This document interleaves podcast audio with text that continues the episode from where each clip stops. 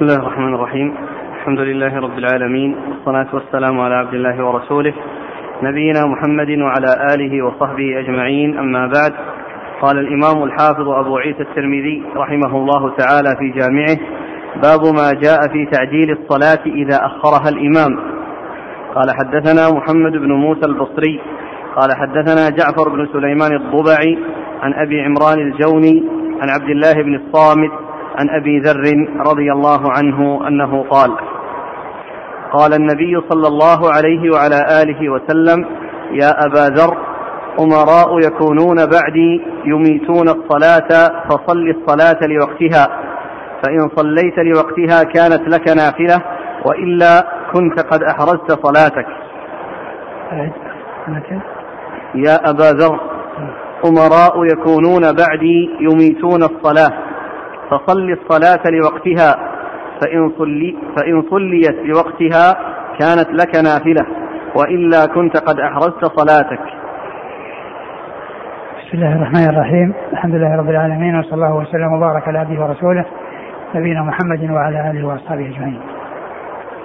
أما بعد، يقول الإمام أبو عيسى الترمذي رحمه الله في جامعه: باب في تعجيل الصلاة إذا أخرها الإمام، يعني إذا أخر الصلاة عن وقتها المختار، فإن الإنسان له أن يصلي الصلاة في أول وقتها ويصلي معه، إذا صلاها بعد خروج الوقت المختار أو في آخر الوقت المختار فإنه يصلي معه لموافقة الجماعة، ولكن تكون الصلاة الأولى هي الفريضة والثانية هي النافلة. الأولى هي الفريضة والثانية هي النافلة. والحديث فيه دليل على آآ على آآ على علامة من علامات نبوته صلى الله عليه وسلم، وهي إخباره عن أمر المستقبل، إخباره عن أمور مستقبله، ثم تقع طبقا لما أخبر به صلوات الله وسلامه وبركاته عليه. وهذا من الغيب الذي أطلعه الله عليه، ومن المعلوم أن الغيب لا يعلمه على الإطلاق إلا الله سبحانه وتعالى، والله تعالى يطلق يطلع من شاء من خلقه على ما شاء من غيره، وقد أطلع رسله على ما شاء من الغيوب، لكنه لم يطلعهم على كل غيب، وعلم الغيب على إطلاق من خصائص الله سبحانه وتعالى، ولهذا علم قيام الساعة مما اختص الله تعالى به، فلا يعلمه الرسول صلى الله عليه وسلم ولا غيره، وإنما الله تعالى هو الذي يعلمه، وهو من مما اختص به سبحانه وتعالى. والحديث فيه دليل على أن أن الإمام إذا أخر الصلاة عن وقتها المختار فإن للإنسان أن فإن الإنسان يصليها في وقتها ويبادر إلى أدائها، ولكنه لا يتخلف عن الجماعة، يصلي مع الناس، فتكون الأولى له فريضة والثانية تكون نافلة، والثانية تكون له نافلة لكونه فعل ما يوافق الجماعة، ولكنه فعل الأمر المطلوب منه وأدى العبادة في وقتها في وقتها المختار. نعم. يا أبا ذر، أمراء يكونون بعدي يميتون الصلاة. يميتون يعني معناه أنه يؤخرونها يؤخرونها ويعني آآ آآ لا يصلونها في أول وقتها، وإنما يتأخرون فيها، فيعني أطلق عليه إماتة لأن فيه تأخير الشيء عن وقته وكأنه قد أميت. نعم. الوقت. نعم، في الوقت، إذا إذا كانت في الوقت إذا كانت في الوقت المختار فإنها تصلى معه، ولكن إذا خرجت عن الوقت المختار فإنه هو الذي يصليها الإنسان، ولكن على الإنسان أن ينصح في أن تصلى الصلاة في أول وقتها. نعم. فصل الصلاة لوقتها، فإن صليت لوقتها كانت لك نافلة. فإن صليت, فإن صليت لوقتها يعني سواء المختار في آخره أو وقت الاضطرار فإنها تكون له نافلة التي هي الثانية، وأما الأولى فهي الفريضة،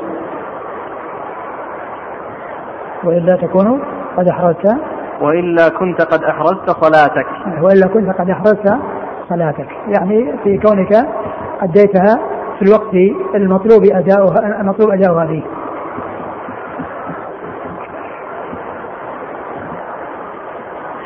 قال حدثنا محمد بن موسى البصري. محمد بن موسى البصري هو لين. نعم. أخرجه الترمذي والنسائي. عن جعفر بن سليمان الضبعي عن جعفر بن سليمان الضبعي وهو صدوق البخاري في الأدب المفرد ومسلم البخاري في الأدب المفرد ومسلم وأصحاب السنة.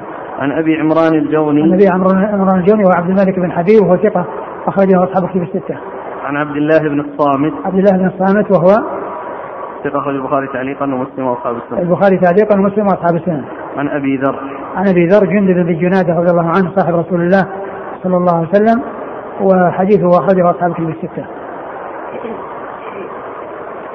أي القولين أصح في إماتة الصلاة؟ إخراجها عن الوقت المختار أو إخراجها عن وقتها بالكلية؟ هو إخراجها عن الوقت المختار لا شك أنه إماتة، وإخراجها عن وقتها بالكلية لا شك أنه أعظم إماتة وأكبر إماتة، ولكن الإنسان يعني إذا خرجت عن الوقت لا يصليها مع الناس، إذا خرجت عن وقتها لا يصليها إلا إذا خشي على نفسه فإنه يصلي دفع دفعا للضرر عن نفسه. لأن الشيخ أحمد شاكر نقل قول النووي الذي يرى أنه تأخيرها عن وقتها المستحب هو المستحب، ثم نقل قول الحافظ قال أن هذا الكلام مخالف للواقع، وقد صح أن الحجاج وأمير أمير الوليد وغيرهما كانوا يؤخرون الصلاة عن وقتها. نعم، هذا إذا حصل، فالإنسان لا يفعلها إلا إذا خشي عن نفسه، وأما الفريضة فقد أداها في أول وقت. لكن قصدي يعني إخبار النبي صلى الله عليه وسلم. إيه والله إذا وقع إذا وقع هذا وهذا فكل ذلك ما أخبر به النبي صلى الله عليه وسلم. قال وفي الباب عن عبد الله بن مسعود عبد الله بن مسعود رضي الله عنه الهذري أخرج حديثه أصحاب كتب الستة. وعبادة بن الصامت عبادة بن الصامت أخرج حديثه أصحاب كتب الستة. قال أبو عيسى حديث أبي ذر حديث حسن. نعم، حديث أبي ذر حديث حسن، والحديث أخرجه مسلم في صحيحه. وهو قول غير واحد من أهل العلم يستحبون أن يصلي الرجل الصلاة لميقاتها إذا أخرها الإمام. نعم. ثم يصلي مع الإمام، والصلاة الأولى هي المكتوبة عند أكثر أهل العلم. نعم. وأبو عمران الجوني اسمه عبد الملك بن حبيب. نعم. قال رحمه الله تعالى الباب الذي مر وهو حول حول تأخير الصلاة يعني عن آخر وقتها الذي مر ما صلى إلا إلا مرتين الحديث. نعم. إيش لفظه الذي قال فيه إلا وفيه بدون إلا؟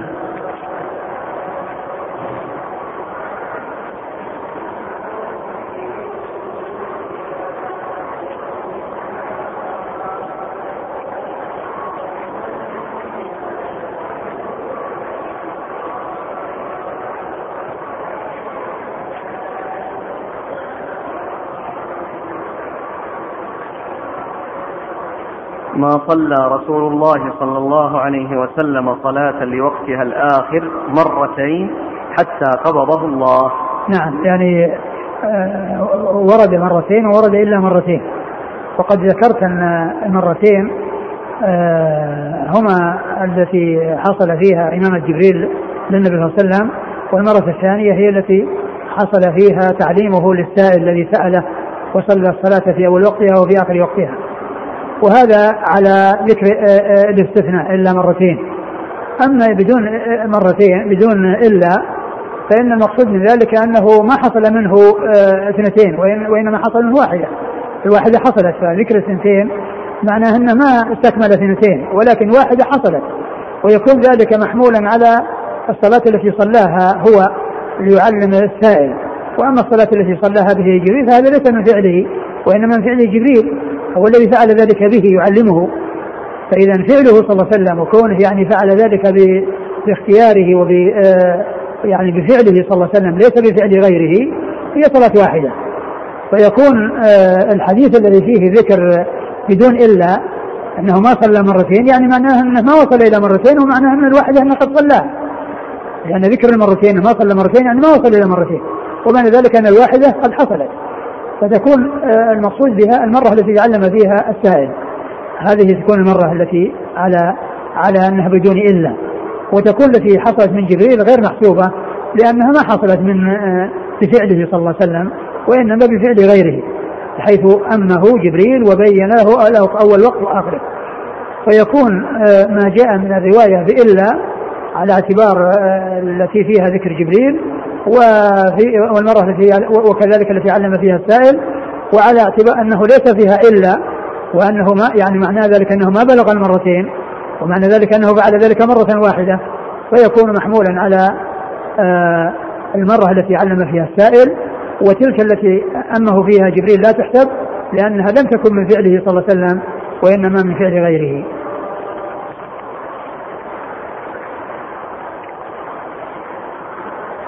قال رحمه الله تعالى: باب ما جاء في النوم عن الصلاة.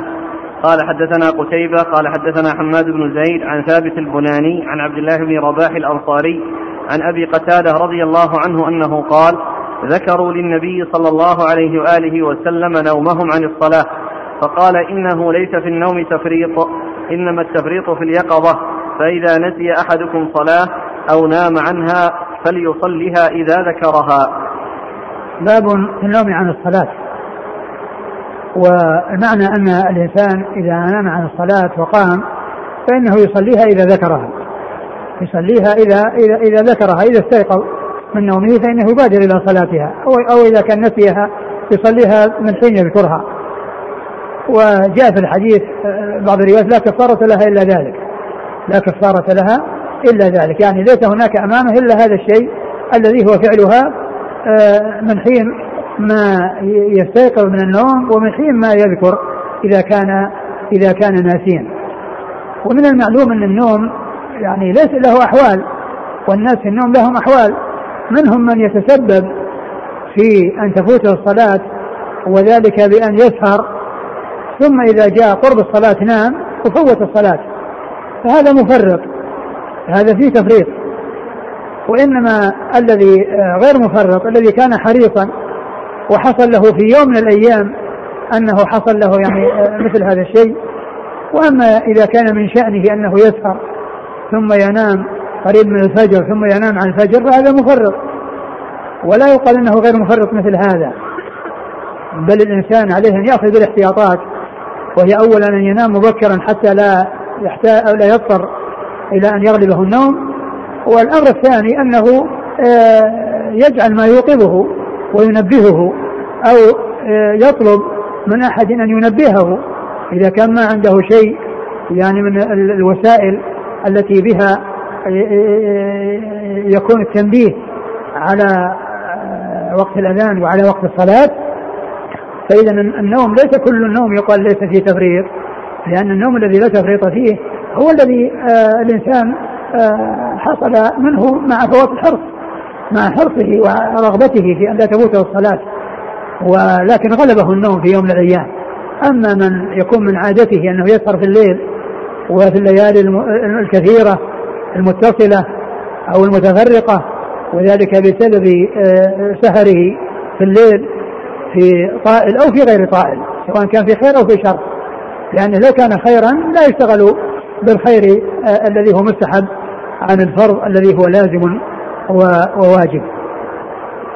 لما ذكروا له نومه فقال: ليس في النوم تفريط، ليس في النوم تفريط. ويكون المقصود منه النوم الذي آه ليس عادة للإنسان أنه آه ينام عن الصلاة، وإنما يحصل له في بعض الأحيان، مثل ما حصل للرسول صلى الله عليه وسلم وأصحابه المرة التي ناموا حتى طلعت الشمس، يعني مرة من المرات. فهذا هو الذي ليس فيه تفريط.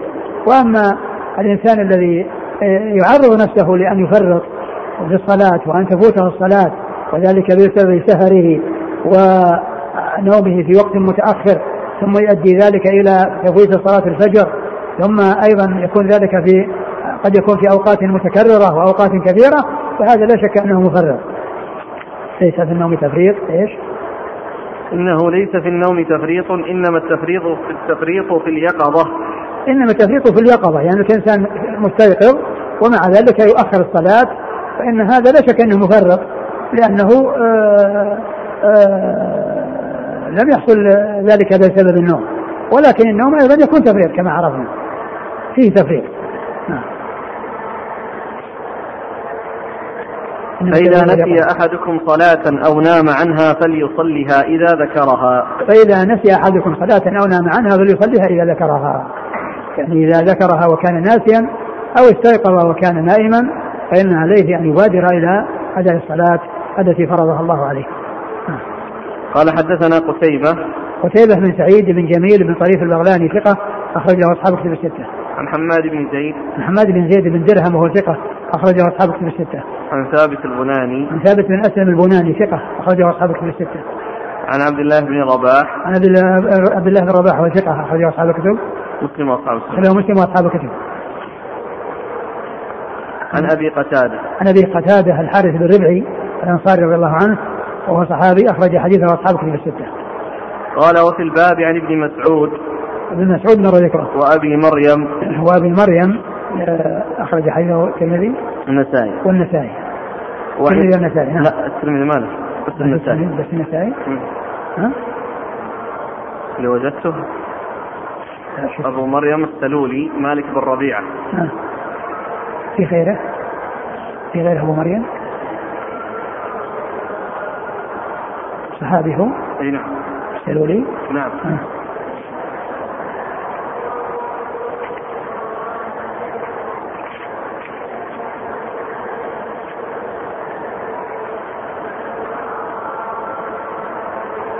مالك بن ربيعة أو بن خرشة أبو مريم السلولي فتح المهملة وضم اللام اللام الخفيفة صحابي دعا له النبي صلى الله عليه وسلم رجله النسائي.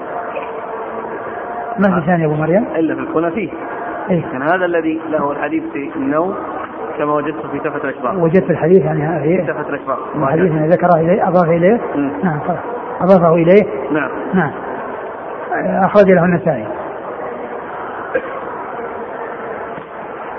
في واحد صحابي خرج الترمذي والنسائي خرج الترمذي وغيره لكن ما دام انه اضاف اليه الحديث حديث النوم خلاص هذا هو.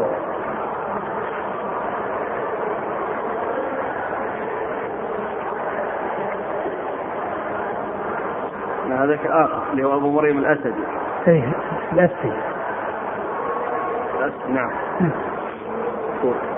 هذا الترمذي والنسائي نعم ابو داود الترمذي ايه ابو داود الترمذي لكن هذا ما دام انها آه ذكر أنه صاحب الحديث آه يكون السلولي.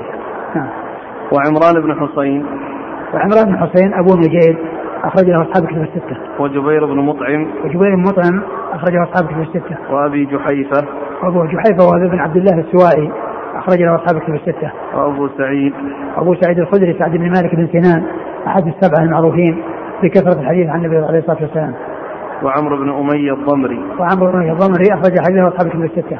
وذي مخبر ويقال ذي مخمر وهذا أخرج له أبو داود وابن ماجه أبو داود والترمذي وابن ماجه ثلاثة ولا إيش أخرج له كان اثنين أخرج له من أبو داود وابن ماجه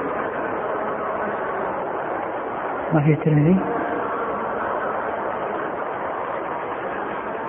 لا ذي ذي مخبر أبو داود وابن ماجه طيب أبو داود وابن ماجه. قال أبو عيسى وهو ابن أخي النجاشي قال أبو عيسى وحديث أبي قتادة حديث حسن صحيح وقد اختلف أهل العلم في الرجل ينام عن الصلاة أو ينساها فاستيقظ أو يذكر وهو في غير وقت صلاة عند طلوع الشمس أو عند غروبها فقال بعضهم يصليها إذا استيقظ أو ذكر وإن كان عند طلوع الشمس أو عند غروبها وهو قول أحمد وإسحاق والشافعي ومالك. وقال بعضهم لا يصلي حتى تطلع الشمس أو تغرب.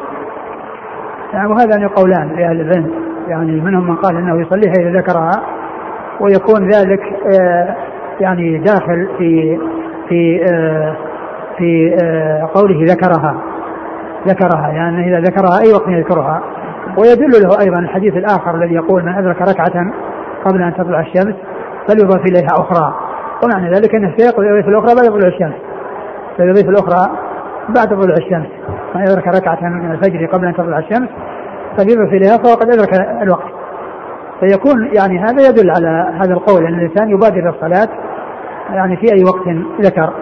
وبعض أهل العلم قال إنه لا يصليها ينتظر طلوع الشمس حتى تطلع ويستدلون على ذلك بالحديث الذي فيه النهي عن الصلاة يعني عند عند طلوع الشمس وعند قيامها وعند غروبها. الرجال أحمد وإسحاق. أحمد محمد بن حنبل الشيباني المحدث الفقيه أحد أصحاب المذاهب الأربعة المشهورة من مذاهب السنة، وحديث أخرجه أصحاب الكتب الستة، وإسحاق بن راهويه إسحاق بن إبراهيم بن راهويه الحنظلي وهو ثقة أخرجه أصحاب الكتب إلا ابن ماجه. والشافعي والشافعي محمد بن إدريس الشافعي المحدث الفقيه أحد أصحاب المذاهب الأربعة المشهورة من مذاهب السنة، وحديثه أخرجه البخاري تعليقا وأصحاب السنة. ومالك ومالك بن أنس إمام دار الهجرة المحدث الفقيه أحد أصحاب المذاهب الأربعة، وحديثه أخرجه أصحاب الكتب الستة.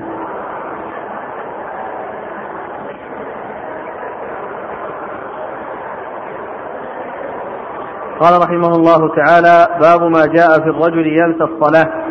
قال: حدثنا قتيبة وبشر بن معاذ قال حدثنا أبو عوانة عن قتادة عن أنس بن مالك رضي الله عنه أنه قال: قال رسول الله صلى الله عليه وعلى آله وسلم: من نسي صلاة فليصلها إذا ذكرها. ثم ورد هذه الترجمة وهي من نسي الصلاة. باب ما جاء في الرجل ينسى الصلاة. ما جاء في الرجل ينسى الصلاة. ورد حديث أنس بن مالك: من نسي صلاة فليصليها إذا ذكرها. والحديث الذي مر فيه النسيان وفيه النوم، فيه ذكر النسيان وفيه النوم، وهو دليل لهذا ولهذا، وهذا أيضا دليل على ما يتعلق بالنسيان، وهو الذي فيه الذكر والمطابق للذكر، لأن النوم ليس يعني لا يطابقه ذكر الذكر، الذكر يطابق النسيان، وأما النوم فإنه عندما يستيقظ يعني يبادر إلى الشيء الذي فرضه الله عليه. نعم. قال: حدثنا قتيبة وبشر بن معاذ. بشر بن معاذ هو صدوق رواه الترمذي والنسائي بن ماجه. صدوق رواه الترمذي والنسائي بن ماجه. عن أبي عوانة. أبي عوانة هو الضاح بن عبد الله اليشكري ثقة أخرج له أصحاب كتب الستة. عن قتادة. قتادة بن دعامة السدوسي البصري ثقة أخرج له أصحاب كتب الستة. عن أنس. أنس بن مالك رضي الله عنه خادم رسول الله صلى الله عليه وسلم وأحد السبعة المعروفين بكثرة الحديث عن النبي صلى الله عليه وسلم، والحديث من الرباعيات عند الترمذي. ومعلوم أن ذكر الشيخين للترمذي هما في طبقة واحدة وفي درجة واحدة، فطبقة شيوخ الترمذي وشيوخ شيوخه ثم ذلك تابعين وصحابة، طبقة التابعين وطبقة الصحابة. وقتادة وقتادة من صغار التابعين، وهو يروي عن أنس وهو من صغار الصحابة. قال: وفي الباب عن سمرة. وفي الباب عن سمرة بن جندب رضي الله عنه، وحديثه أخرجه أصحاب الكتب الستة. وأبي قتادة. وأبي قتادة مر ذكره، وقتادة هو الذي مر الحديث نفسه الذي فيه النوم والنسيان. قال أبو عيسى: حديث أنس حديث حسن صحيح. نعم. ويروى عن علي بن أبي طالب رضي الله عنه أنه قال في الرجل ينسى الصلاة، قال: يصليها متى ما ذكرها في وقت أو في غير وقت. وهو وهو قول الشافعي وأحمد بن حنبل وإسحاق. لأن الذي مر ذكره أنه أنه يصليها يعني سواء عند غروب الشمس أو عند يعني طلوعها، يعني في أي وقت يعني يذكرها أو في أي وقت يستيقظ فإنه يصليها. علي بن أبي طالب. علي بن أبي طالب أمير المؤمنين ورابع الخلفاء الراشدين الهاديين المهديين، صاحب المناقب الجمة والفضائل الكثيرة، رضي الله عنه وأرضاه، وحديثه عند أصحاب الكتب الستة. ويروى عن أبي بكر رضي الله عنه أنه نام عن صلاة العصر فاستيقظ عند غروب الشمس فلم يصلي حتى غربت الشمس. يعني هذا على القول الثاني الذي سبق عن مرة، أنه يعني ينتظر لهذا الغروب ثم يصلي بعده، ولكنه يعني جاء في الحديث: من أدرك ركعة من المغرب قبل أن تغرب الشمس فليظهر إليها أخرى وقد أدرك الوقت، ومن أدرك ركعة من الفجر قبل أن تطلع فليظهر إليها أخرى وقد أدرك الصلاة. فيعني الحديث كما عرفنا يدل على أن الإنسان يصليها في وقت طلوع الشمس وفي وقت غروبها، لأن الحديث واحدة قبل الغروب واحدة بعد الغروب، ركعة قبل الغروب وركعة بعد الغروب، أو ركعة قبل طلوع الشمس وركعة بعد الطلوع. وقد ذهب قوم من أبو بكرة أبو بكرة نفيع بن الحارث نفيع بن الحارث أخرج حديثه أصحاب الكتب الستة. قال: وقد ذهب قوم من أهل الكوفة إلى هذا. وأما أصحابنا فذهبوا إلى قول علي بن أبي طالب رضي الله عنه. إلى هذا اللي هو الثاني الذي الذي جاء عن أبي بكر رضي الله عنه، وهو أنه يصليها بعد غروب الشمس أو بعد طلوع الشمس. وأما أصحابنا ويقصد ذلك أهل الحديث، أصحابنا يقول مراد الترمذي بقولها أصحابنا، المراد بهم أهل الحديث، فإنه يصليها آه إيش؟ كما جاء عن علي عن علي الذي مر أنه يعني في الوقت وفي غير الوقت.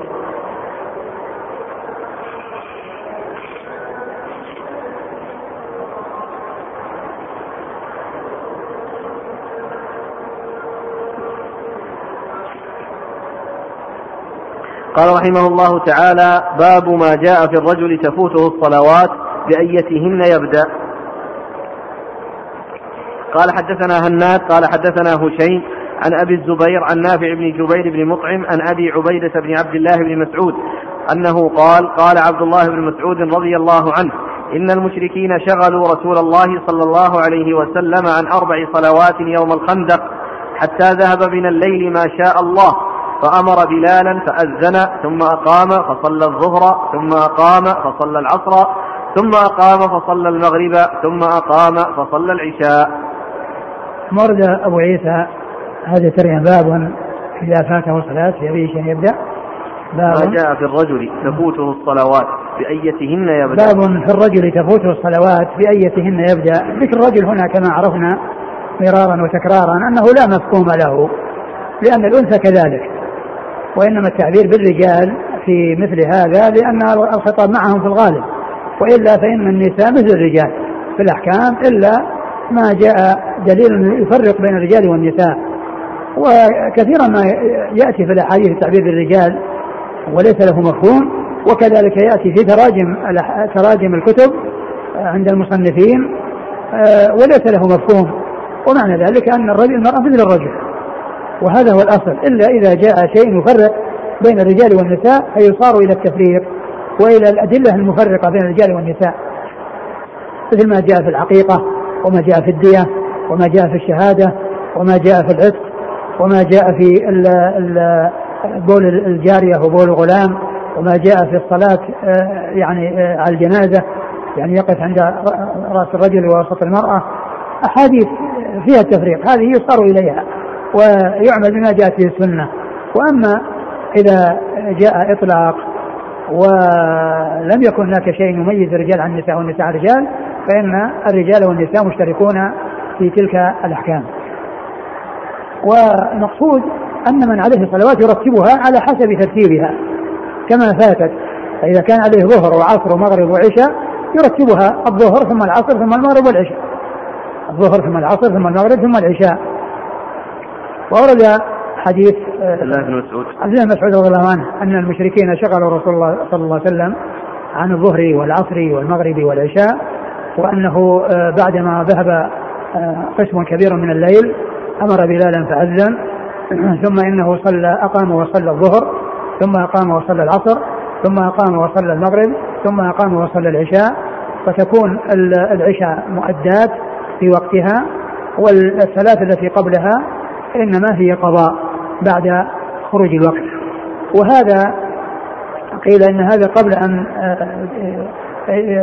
تفرض صلاة الخوف، قبل أن يأتي يعني ما يتعلق بصلاة الخوف، وأن الناس يصلونها على حسب أحوالهم، فإن خفتم فرجالا أو ركبانا، ولا تؤخر الصلاة عن وقتها.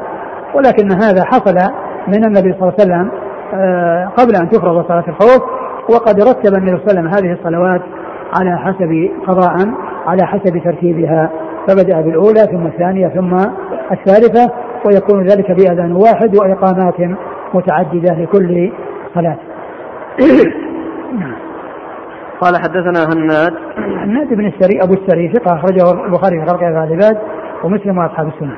عن هشيم عن هشيم بن بشير الواسطي وهو ثقة، أخرجه أصحاب كتب الستة. عن أبي الزبير عن أبي الزبير محمد بن مسلم بن تدرس المكي وهو ثقة صدوق. وهو صدوق، أخرجه أصحاب كتب الستة.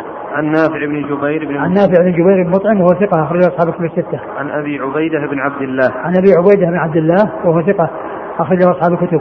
عن عبد الله بن مسعود عن عبد الله بن مسعود رضي الله عنه وقد مر ذكره. وأبو عبيدة لم يسمع من أبيه، ولكنه جاء من طريق أخرى غير طريقة غير هذه الطريق يعني ثبت يعني من وجه آخر عن رسول الله صلى الله عليه وسلم الذي هو هذا في حديث عن عمر أو عن أبي سعيد عن أبي سعيد نعم عن أبي سعيد نعم عن أبي سعيد أن فيه أنه في نفس المعنى الذي في حديث حديث ابن مسعود فيكون ذلك الانقطاع الذي في حديث مسعود لا يؤثر لوجود شاهد له من حديث أبي سعيد وهو متصل صحيح. نعم.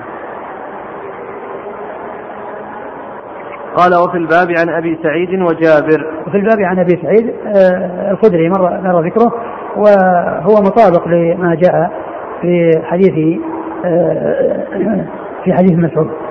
وجابر بن عبد الله الأنصاري رضي الله تعالى عنهما أحد السبعة المعروفين بكثرة الحديث عن النبي صلى الله عليه وسلم.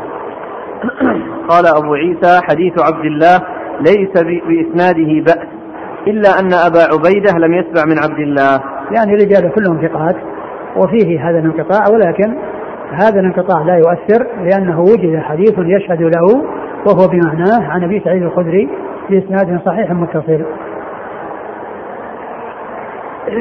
قال وهو الذي اختاره بعض أهل العلم في الفوائد أن يقيم الرجل لكل صلاة إذا قضاها وإن لم يقم أجزأه وهو قول الشافعي. آه آه قال إيش قال اختاره جماعة وهو الناس. الذي اختاره بعض أهل العلم في الفوائد أن يقيم الرجل لكل صلاة إذا قضاها وهو الذي اختاره جماعة من أهل العلم أو بعض أهل العلم إذا إذا فاته فوائد فإنه يقيم لكل صلاة وإن صلى الصلاة بدون إقامة صح إن صلى الإقامة بدون جهل لأنه ليس من شرط الصلاة الأذان والإقامة فلو صلي الصلاة بدون أذان وإقامة فإنها تصح. نعم. قال حدثنا محمد بن بشار بن دار قال حدثنا معاذ بن هشام قال حدثني أبي عن يحيى بن أبي كثير قال حدثنا أبو سلمة بن عبد الرحمن عن جابر بن عبد الله رضي الله عنه أن عمر بن الخطاب رضي الله عنه قال يوم الخندق وجعل يسب كفار قريش قال يا رسول الله ما كدت أصلي العصر حتى تغرب الشمس فقال رسول الله صلى الله عليه وآله وسلم والله إن صليتها قال فنزلنا بطحان فتوضأ رسول الله صلى الله عليه وآله وسلم وتوضأنا فصلى رسول الله صلى الله عليه وآله وسلم العصر بعدما غربت الشمس ثم صلى بعدها المغرب. ثم ورد حديث جابر رضي الله عنه هو يتعلق بصلاة العصر وأن الرسول صلى الله عليه وسلم يعني أخرها بسبب انشغاله بالمشركين يوم الخندق وأن عمر رضي الله عنه يعني حصل له ذلك وأنه قال النبي صلى الله عليه وسلم أنه لم يصليها فقال إن, إن صليتها يعني ما صليتها إن, إن صليتها نعم نعم إن صليتها بمعنى ما لأن إن تأتي بمعنى ما ويعني هنا بمعنى يعني ما صليتها وهذا هو الذي رجحه شيخنا الشيخ الأمين الشنقيطي رحمة الله عليه أن قوله إن كان الرحمن ولدا فأنا والعابدين قال ما كان الرحمن ولدا فأنا والعابدين يعني فليست هي شرطية وإنما هي نافية وذكر يعني الأدلة يعني على ذلك وترجيح يعني هذا القول فقال إن إن بمعنى ما ومعنى ذلك أنه ما كان الرحمن ولد فأنا والعابدين له ما كان الرحمن ولد فأنا والعابد فتكون إن بمعنى ما نافية وهذا من جنسه لأنه قال إن صليتها يعني ما صليتها لأن إن تأتي بمعنى ما بمعنى النافية بمعنى ما النافية ثم إنه توضأ وصلى العصر ثم صلى المغرب والحديث الذي سبق أن مر أنه الصلوات الأربع ويحمل هذا على تعدد الأيام يعني في أيام حصل كذا وفي يوم حصل كذا في, في يوم حصل أن, أن شغل عن ثلاث صلوات وفي يوم شغل عن صلاة فيكون التوفيق بين حديث جابر وحديث أبي سعيد وحديث عبد الله بن مسعود هو أن الخندق يعني كان أياما فيكون في يوم حصل فيه تأخير ثلاث صلوات وفي يوم حصل فيه تأخير صلاة فلا لا يكون هناك تعارض وتنافي بين حديث جابر الذي فيه ذكر صلاة العصر فقط وبين حديث ابن مسعود وحديث أبي سعيد الذي فيه ذكر صلاة الظهر والعصر والمغرب وأنه أداه وأنه أداها عليه الصلاة والسلام في الليل. نعم. قال حدثنا محمد بن بشار بن دار. محمد بن بشار بن دار هو ثقة أخرجه أصحاب الكتب الستة هو شيخ لأصحاب الكتب الستة, وقد ذكره باسمه ولقبه هنا. نعم. عن معاذ بن هشام. معاذ بن هشام صدوق أخرج له أصحاب الكتب.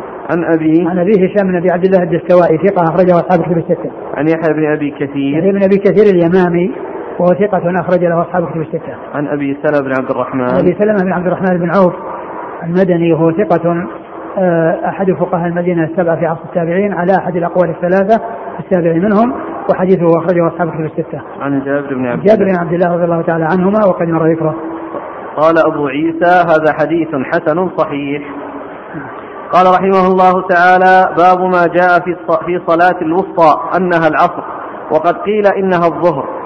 قال حدثنا محمود بن غيلان قال حدثنا أبو داود الطيالسي وأبو النضر عن محمد بن طلحة بن مصرف عن زبيد عن مرة, عن مرة الهمداني عن عبد الله بن مسعود رضي الله عنه أنه قال قال رسول الله صلى الله عليه وعلى آله وسلم صلاة الوسطى صلاة العصر.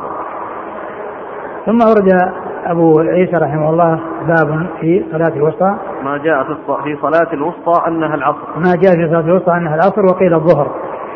باب ما جاء في صلاة الوسطى أنها العصر وقيل أن إنها وقيل إنها الظهر. والصلاة الوسطى التي جاء تنصيص عليها بالقرآن في قول الله عز وجل حافظوا على الصلوات والصلاة الوسطى, لأنه نص عليها, ويكون ذلك من عطف الخاص على العام, لأن الصلوات فيها الوسطى, ولكن كونه يحافظ على الصلوات كلها ثم ينص على الوسطى فيه بيان الاهتمام بالخاص, وأنه ذكر مرتين, مرة مع, مع, مع غيره في العموم لأنه داخل تحت الصلوات, لو لم يأتي الصلاة الوسطى فإنه داخل, ثم جاءت الوسطى صلاة الوسطى فيكون ذكر مرتين, ذكر في العصر مرتين, مرة في اللفظ الذي يشمل الصلوات كلها الخمس, ومرة في اللفظ الذي يخصها وهي الوسطى, فيكون التنصيص عليها للاهتمام بها وبيان عظم شأنها وأنه يحافظ عليها كما يحافظ على جميع الصلوات, ولكن هذا يدل على عظيم شأنها, ولهذا جاء فيها أحاديث تدل على خطورة تأخيرها أو خطورة, وقد مر الحديث الذي فيها كأنما وتر أهله وماله, ومر الحديث وأيضا الحديث الذي فيها قد حبط عمله, وكل هذا يعني يتعلق بصلاة العصر وهو دال على أهميتها وعلى عظم شأنها. وقد جاء فيها أقوال عديدة, جاء فيها أنها الفجر, وقد جاء أنها الظهر, وجاء أنها العصر, وجاء أنها المغرب, وجاء أنها العشاء, وجاء أنها صلاة واحدة لا بعينها, ويكون من جنس إخفاء ليلة القدر وساعة الجمعة, وجاء أنها مجموع الصلوات الخمس كلها يقال لها الوسطى, ولكن القول الصحيح الذي دلت عليه الأدلة وثبتها عن رسول الله صلى الله عليه وسلم أنها العصر, أنها العصر, وتوسطها والله أعلم, لعل ذلك من أجل أنها هي الوسطى بعدما فرضت صلاة ليلة الإسراء, ومعلوم أنها فرضت في الليل, ويأتي ترتيبها بعد ذلك الفجر ثم العصر ثم المغرب ثم العشاء, فتكون الوسطى هي العصر لأنها متوسطة بين الفجر والظهر وبين المغرب والعشاء, وإن كان التنفيذ مما حصل بالبدء بالظهر كما سبق عن مرة, لأن جبريل لما نزل وصلى بالنبي الظهر ثم العصر ثم المغرب ثم العشاء ثم الفجر, ولكن بعد الفرض هي الوسطى بعد وقت الفرض, هي الوسطى بعد وقت الفرض, فإنها تكون متوسطة بين الصلوات الباقية, اثنتان قبلها واثنتان بعدها. أورد حديث حديث مسعود رضي الله عنه قال صلاة صلاة الوسطى صلاة العصر, نعم صلاة الوسطى صلاة العصر, وهذا تنصيص, هذا نص من رسول الله صلى الله عليه وسلم على تعيينها, وعند ذلك يكون الأمر يكون الأمر واضحا جليا لثبوت الدليل على أنها العصر, فتكون الأقوال الأخرى كلها مرجوحة, كلها مرجوحة, وأرجحها هو هذا الذي فيه التنصيص من رسول الله صلى الله عليه وسلم على أنه العصر في هذا الحديث وفي غيره. قال حدثنا محمود بن غيلان محمود بن غيلان هو ثقة أخرجه أصحابه في الستة إلا أبا داود. عن أبي داود الطيالسي. عن أبي داود الطيالسي وسليمان بن داود هو ثقة أخرجه البخاري تعليقا ومسلم وأصحاب السنة.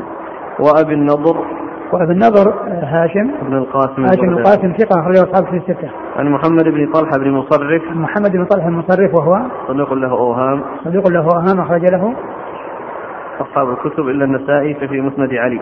أخرج أصحاب الكتب الستة إلا النسائي فقد أخرجه في مسند علي. عن زبيد. عن زبيد اليامي وهو ثقة أخرجه أصحاب الكتب الستة. عن مرة الهمداني. عن مرة طيب الهمداني وهو ثقة أخرجه أصحاب الكتب الستة. عن عبد الله بن مسعود. عن عبد الله بن مسعود رضي الله عنه وقد مر ذكره. قال أبو عيسى هذا حديث حسن صحيح. نعم. قال حدثنا هناد قال حدثنا عبده عن سعيد عن قتادة عن الحسن عن سمرة بن جندب رضي الله عنه عن النبي صلى الله عليه وآله وسلم أنه قال صلاة الوسطى صلاة العصر. ثم ورد حديث سمرة بن جندب صلاة الوسطى صلاة العصر وهم رواية الحسن عن سمرة. ورواية الحسن عن سمرة معلوم أن فيها ثلاث أقوال, قول بأنه سمع حديث العقيقة وهذا لا إشكال فيه وأنه لم يسمع غيره, والقول الثاني بأنه سمع مطلقا, والقول الثاني بأنه لم يسمع مطلقا. ولكن كون سمع حديث العقيقة هذا صحيح وقد جاء في البخاري وقد جاء في البخاري لكن هذا الحديث حديث ابن مسعود الذي قبله شاهد له, حديث ابن مسعود الذي قبله في أنها العصر شاهد له, فيكون ذكر ال ال ال الانقطاع أو احتمال الانقطاع الذي فيه وبين الحسن وبين سمرة يدل عليه ثبوته من طريق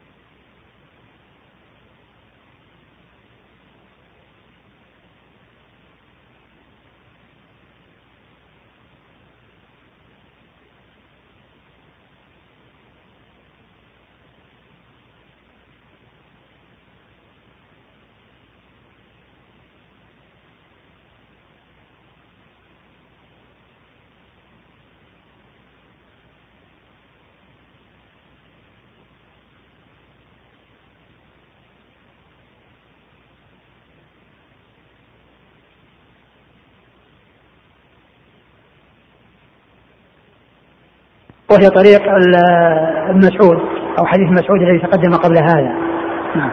قال حدثنا هناد عن عبده عبده بن سليمان ثقة أخرجه أصحابه في الستة. عن سعيد عن قتادة. سعيد هو بن أبي عروبة هو ثقة أخرجه أصحابه في الستة. عن قتادة مرة ذكره. عن الحسن عن الحسن بن أبي الحسن البصري ثقة أخرجه أصحابه في الستة. عن سمرة بن جندب سمرة بن جندب رضي الله عنه وحديثه أخرجه أصحابه في الستة. قال وفي الباب عن علي وعبد الله بن مسعود وزيد بن ثابت. وفي الباب عن علي بن أبي طالب رضي الله عنه مرة ذكره وابن مسعود مرة ذكره. والمقصود الحديث الذي مر قبل هذا و وزيد بن ثابت أخرجه أصحاب الكتب الستة. وعائشة وعائشة أم المؤمنين وهي أحد السبعة أحد الأشخاص السبعة الذين عرفوا بكثرة الحديث عن النبي عليه الصلاة والسلام. وحفصة وحفصة بنت عمر رضي الله عنها أم المؤمنين وحديثها أخرجه أصحاب الكتب الستة. وأبي هريرة أبو هريرة عبد الرحمن بن صخر الدوسي رضي الله عنه وهو أكثر الصحابة حديثا. وأبي هاشم بن عتبة وأبي هاشم بن عتبة وهو صحابي خرج الترمذي والنسائي بن ماجه صحابينا خرج الترمذي والنسائي بن ماجه. قال أبو عيسى قال محمد قال علي بن عبد الله حديث الحسن عن سمرة بن جندب حديث صحيح وقد سمع منه. ثم ذكر عن البخاري وهو محمد بن إسماعيل عن علي بن المديني أنه قال حديث سمرة عن حديث الحسن عن سمرة حديث صحيح وقد سمع منه وقد سمع منه ولكن الذي لا إشكال فيه أنه سمع حديث العقيقة وأما غيره ففيه خلاف. نعم. ولكن بالنسبة للحديث كما عرفنا الذي معنا له شواهد. نعم. محمد عبد الله محمد بن إسماعيل البخاري أمير المؤمنين في الحديث و نعم. وعلي بن عبد الله علي بن عبد الله المديني وهو ثقة أخرج له البخاري وأبو داود والترمذي والنسائي وابن ماجه أبو داود والترمذي والنسائي وابن ماجه التفسير. قال أبو عيسى حديث سمرة في الصلاة الوسطى حديث حسن. نعم حديث حسن يعني أنه جاء ما يعضده. نعم. وهو قول أكثر العلماء من أصحاب النبي صلى الله عليه وآله وسلم وغيرهم. وقال زيد بن ثابت وعائشة صلاة الوسطى صلاة الظهر. وذكر أن هذا القول بأن الوسطى هي العصر هو قول أكثر العلم من أصحابه ومن بعدهم وذلك أورد الحديث في هذا وجاء عن زيد بن ثابت وعائشة وعائشة أنها صلاة, أنها صلاة الظهر ولعله لم يبلغهم تلك الأحاديث التي فيها تنصيص على العصر. وقال ابن عباس وابن عمر صلاة الوسطى صلاة الصبح. وقال ابن عباس وابن عمر صلاة الوسطى صلاة الصبح الفجر. نعم. ابن عباس وابن عمر عباس عبد الله بن عباس بن عبد المطلب أحد العبادلة وأحد السبع المعروفين بكثرة الحديث عن النبي عليه الصلاة والسلام وكذلك ابن عمر.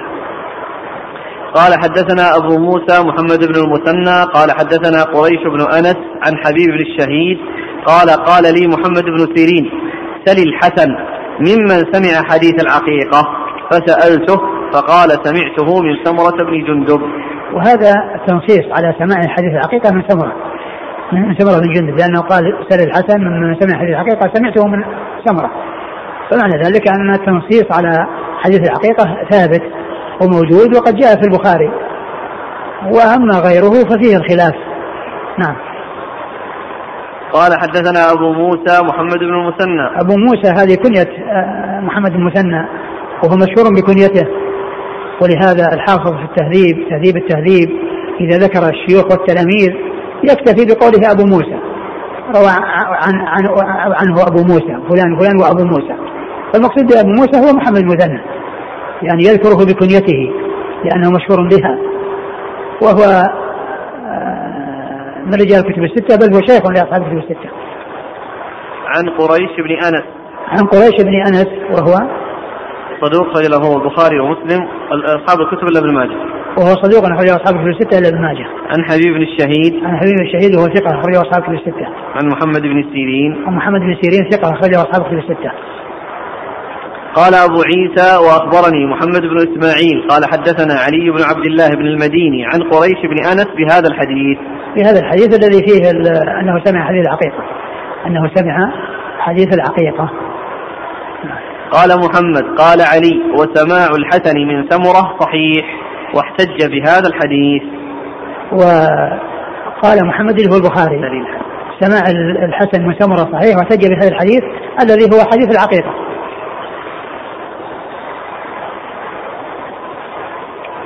ترجحون شيء في هذه المسألة؟ سماع الحسن من... والله يعني الذي يبدو أنها أنها كونها في الحقيقة هذا لا إشكال فيه، وأما غيره فيحتاج الأمر إلى إلى يعني إلى دليل، إما يعني شيء ينص على السماع أو شيء يؤيد كما في الحديث الذي معنا، فإن صحة الحديث جاءت بالشواهد. ما رأيكم في اختيار أحمد شاكر يقول في سماع الحسن من سمرة خلاف طويل قديم، والصحيح أنه سمع منه كما رجحه ابن المديني والبخاري والترمذي والحاكم وغيرهم وغيرهم قال الحاكم في المستدرك بعد رواية حديث حديث حديث عن الحسن عن سمرة، وحديث سمرة لا يتوهم متوهم أن الحسن لم يسمع من سمرة فإنه قد سمع منه. وانظر تفصيل الكلام في ذلك في التهذيب في ترجمة الحسن ونصب الراية. هو السماع لحديث الحقيقة لا ما فيه إشكال، لا أصل السماع أصل السماع لا إشكال فيه، وإنما الكلام هو مدلس ويرسل، فلا يعني يقبل يعني شيء دلسه إلا بشيء يدل على التنصيص.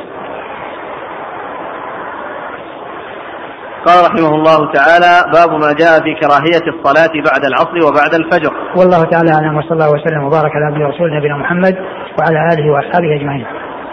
جزاكم الله خيرا وبارك الله فيكم ونفعنا الله فيما قلتم.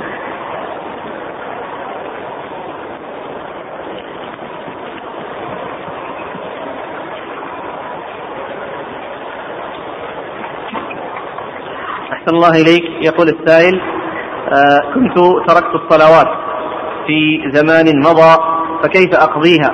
فقد أرشدني شيخ إلى أن أصلي بعد كل فريضة صلاة حتى أتيقن أني قد قضيتها، فما رأي فضيلتكم؟ إذا كان الإنسان كان تاركا للصلاة ثم وفقه الله وهداه وصار من المصلين بعد أن كان لم يكن من المصلين، فإن التوبة تجب ما قبلها، والله تعالى يتوب على من تاب عليه ولا يقضي إذا كان تاركا للصلاة.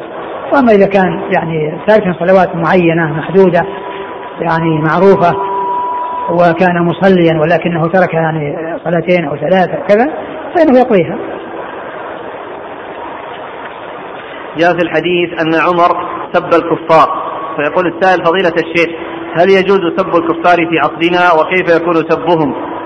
سب الكفار يعني أقول الكفار هم أعداء الإسلام والمسلمين، وسبهم يكون بما يناسبهم يعني يعني لكفرهم ولإيذائهم إذا كان عندهم يعني زيادة على الكفر، لأن الكفار يعني كما هم يتفاوتون في القبح والشر يعني فيه، والكفر دركات أو النار أهلها فيها دركات دركات كما أن أهل الجنة في الجنة درجات، أهل الجنة في الجنة درجات، بعضهم فوق بعض وهؤلاء بعضهم أسفل من بعض، وهم متفاوتون في الكفر، ليسوا كلهم على حد سواء، فيهم من يكون أخبث في الكفر ومن أشد في الكفر من غيره، وفيهم من يكون مع الكفر صد عن سبيل الله، ولهذا يقول الله عز وجل: الذين كفروا وصدوا عن سبيل الله زدناهم عذابا فوق العذاب، الذين كفروا وصدوا عن سبيل الله زدناهم عذابا فوق العذاب.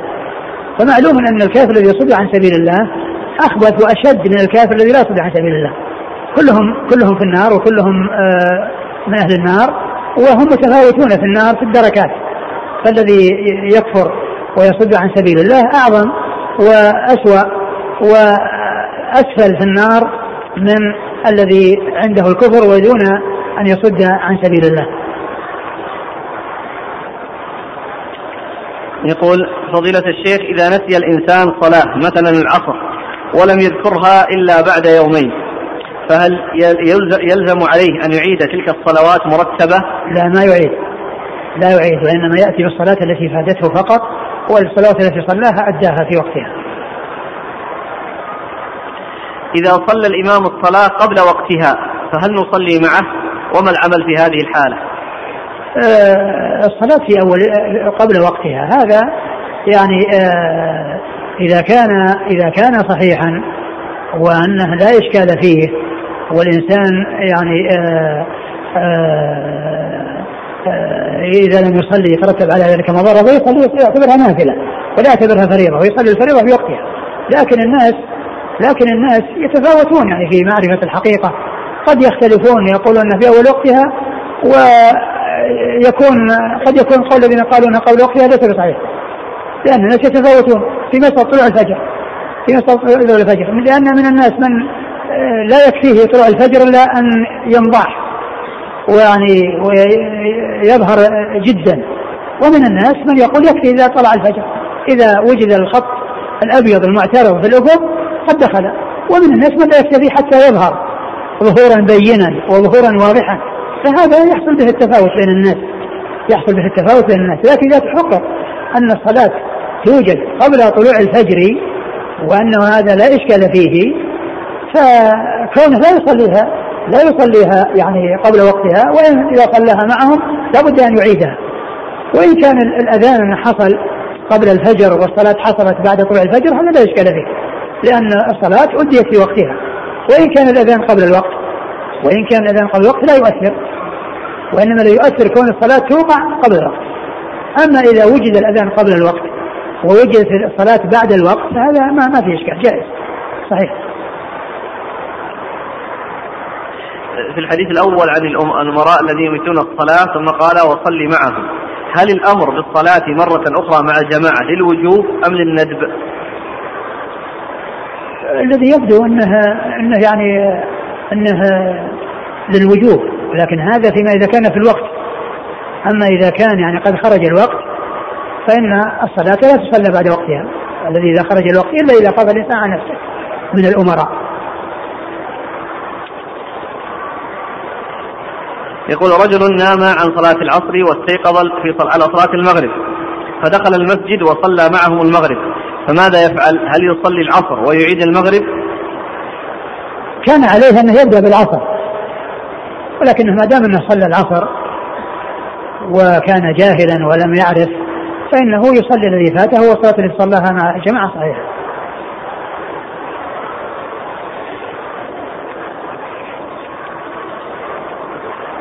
مثل ما لو لم يذكر أو لم يمسل إلا بعد يعني عشرين يوما أو, أو قريب من ذلك، إنسان حصل من هذا الشيء يسأل بعد مدة طويلة، فلو كان يلزمه معناه أنه يلزم يعيد تلك الصلوات الكثيرة.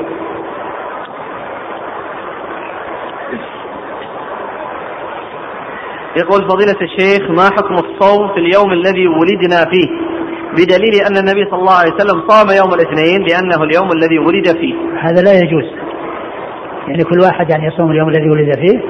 الرسول صلى الله عليه وسلم سئل عن صومه قال ذاك يوم ولدت فيه، فذاك يوم ولدت فيه ولدت فيه هو يوم الاثنين، جاء في فضله أحاديث مع الخميس، جاء في فضله فضل الخميس.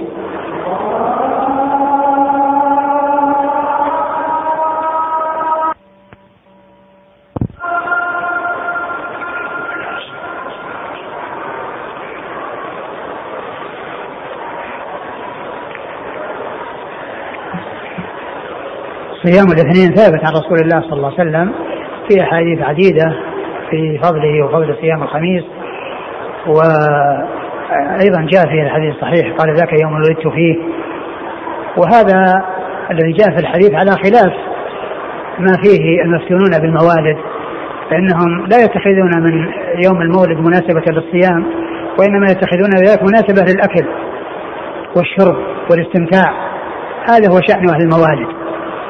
ومن المعلوم أن هذه الموالد التي يحدثها الناس هي من البدع المحدثة، ومعلوم أن محبة النبي عليه الصلاة والسلام يجب أن تكون في قلب كل مسلم فوق محبة الخلق جميعا، لأن الرسول صلى الله عليه وسلم قال لا يؤمن أحدكم حتى أكون أحب إليه من والده وولده والناس أجمعين، لكن محبة الرسول صلى الله عليه وسلم تكون باتباع السنن ولا تكون بالبدع والمحدثات.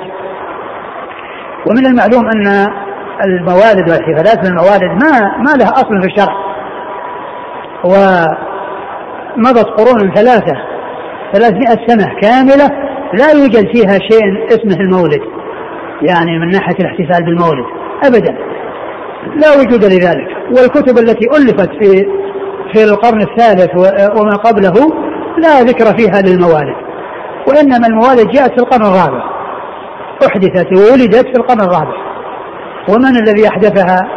رافضة العبيديون الذي حكموا مصر في القرن الرابع هم الذين أحدثوها، فقد ذكر المقريزي في تاريخ مصر المواعظ والاعتبار والخطط والآثار ذكر أن أنهم أحدثوا ستة موالد أنهم أحدثوا الموالد وأنها ستة: ميلاد النبي صلى الله عليه وسلم، وميلاد علي، وميلاد فاطمة، وميلاد الحسن، وميلاد الحسين، وميلاد الحاكم الموجود من حكامهم.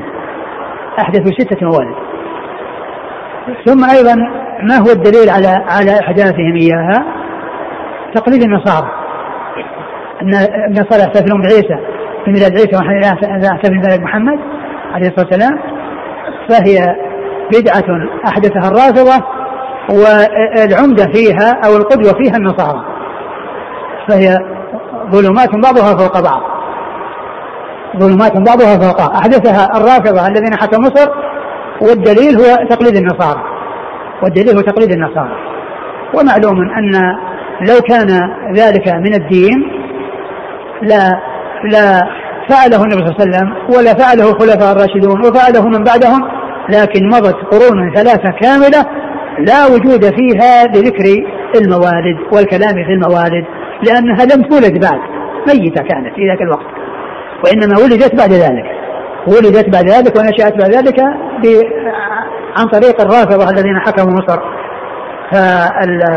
ومن أحسن ما كتب في قضية المولد وبيان يعني بدعته وأنه ليس له يعني ليس من الدين كتاب الشيخ إسماعيل الأنصاري رحمه الله القول الفصل في حكم في بيان حكم الاحتفال بمولد خير الرسل، القول الفصل في بيان حكم الاحتفال بمولد خير الرسل صلى الله عليه وسلم، فإنه من أحسن ما كتب في هذا الموضوع. بالأمس سئلتم عن حديث في العين أن أكثر موت هذه الأمة في العين. نعم. قام الأخوان بالتخريج. الأول حديث أكثر من يموت من أمتي بعد كتاب الله وقضائه وقدره بالأنفس. قال الشيخ الألباني يعني بالعين. والحديث حسنه الشيخ الألباني في السلسلة الصحيحة سبعمائة وسبعة وأربعين عن من حديث جابر، وقال رواه الطيالسي في مسنده والبزار. وذكر الأخ آه ثانيا أن الحديث أخرجه البزار وابن أبي عاصم حسنه والحافظ بن حجر كذلك. هذا بالنسبة للحديث الصحيح. هناك حديث آخر حكم عليه الشيخ الألباني بأنه موضوع، آه نصف ما يحفر لأمتي من القبور من العين. قال عنه الشيخ الألباني موضوع في السلسلة الضعيفة رقم الحديث ألف وستمائة وثمانية وأربعين من حديث أسماء بنت عميس، رواه الطبراني في المعجم الكبير. نعم. هذا من الحديثات. سائل يقول شاب زوج امرأة بدون إذن أبيها، فما حكم عقد هذا الزواج؟ من عقد لها؟ هل عقد لها ولي أو بدون أو عقد لنفسها؟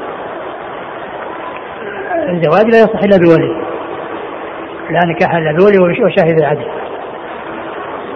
وهذا مما كان في الجاهلية من الأحكام التي كانت في الجاهلية وأقرها الإسلام، أنه يأتي يعني الرجل إلى الرجل فيطلب منه وليته أو يعني يخطب منه وليته فيعني فيزوجها إياه، وجاء الإسلام وأقر يعني اعتبار الولي وأنه لا بد منه في النكاح، فلا نكاح إلا بولي. وهذا إذا كان هذا يحتاج الأمر إلى تجديد العقد.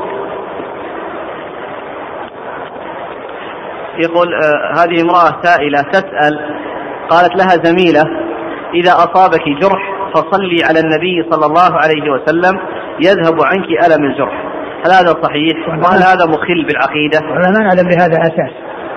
و... وجروح يعني أي جرح يصيب الإنسان يصلي عنه وينتهي، هذا أقول لا نعلم لهذا أساس، وهذا من الرجم بالغيب. يقول هل زوج البنت يكون محرما لزوجة أبي زوجته؟ زوج البنت إيه محرما لزوجة أبي زوجته؟ لا، التي هي ليست أمه. لا لا لا أبدا، هذه أجنبية منه.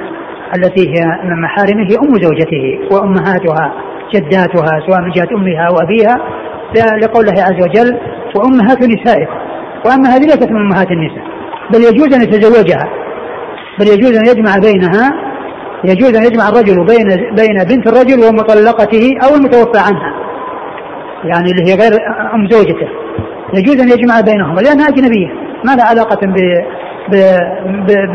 بزوج البنت، وإنما لها علاقة أمها وجداتها، أمها وجداتها هؤلاء من محارمه، لقول الله عز وجل ولا تنكحوا وأمهات نسائكم.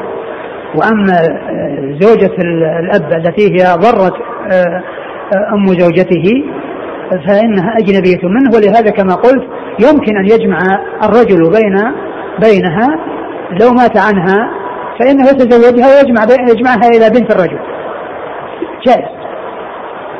جزاكم الله خيرا وبارك الله فيكم ونفعنا الله.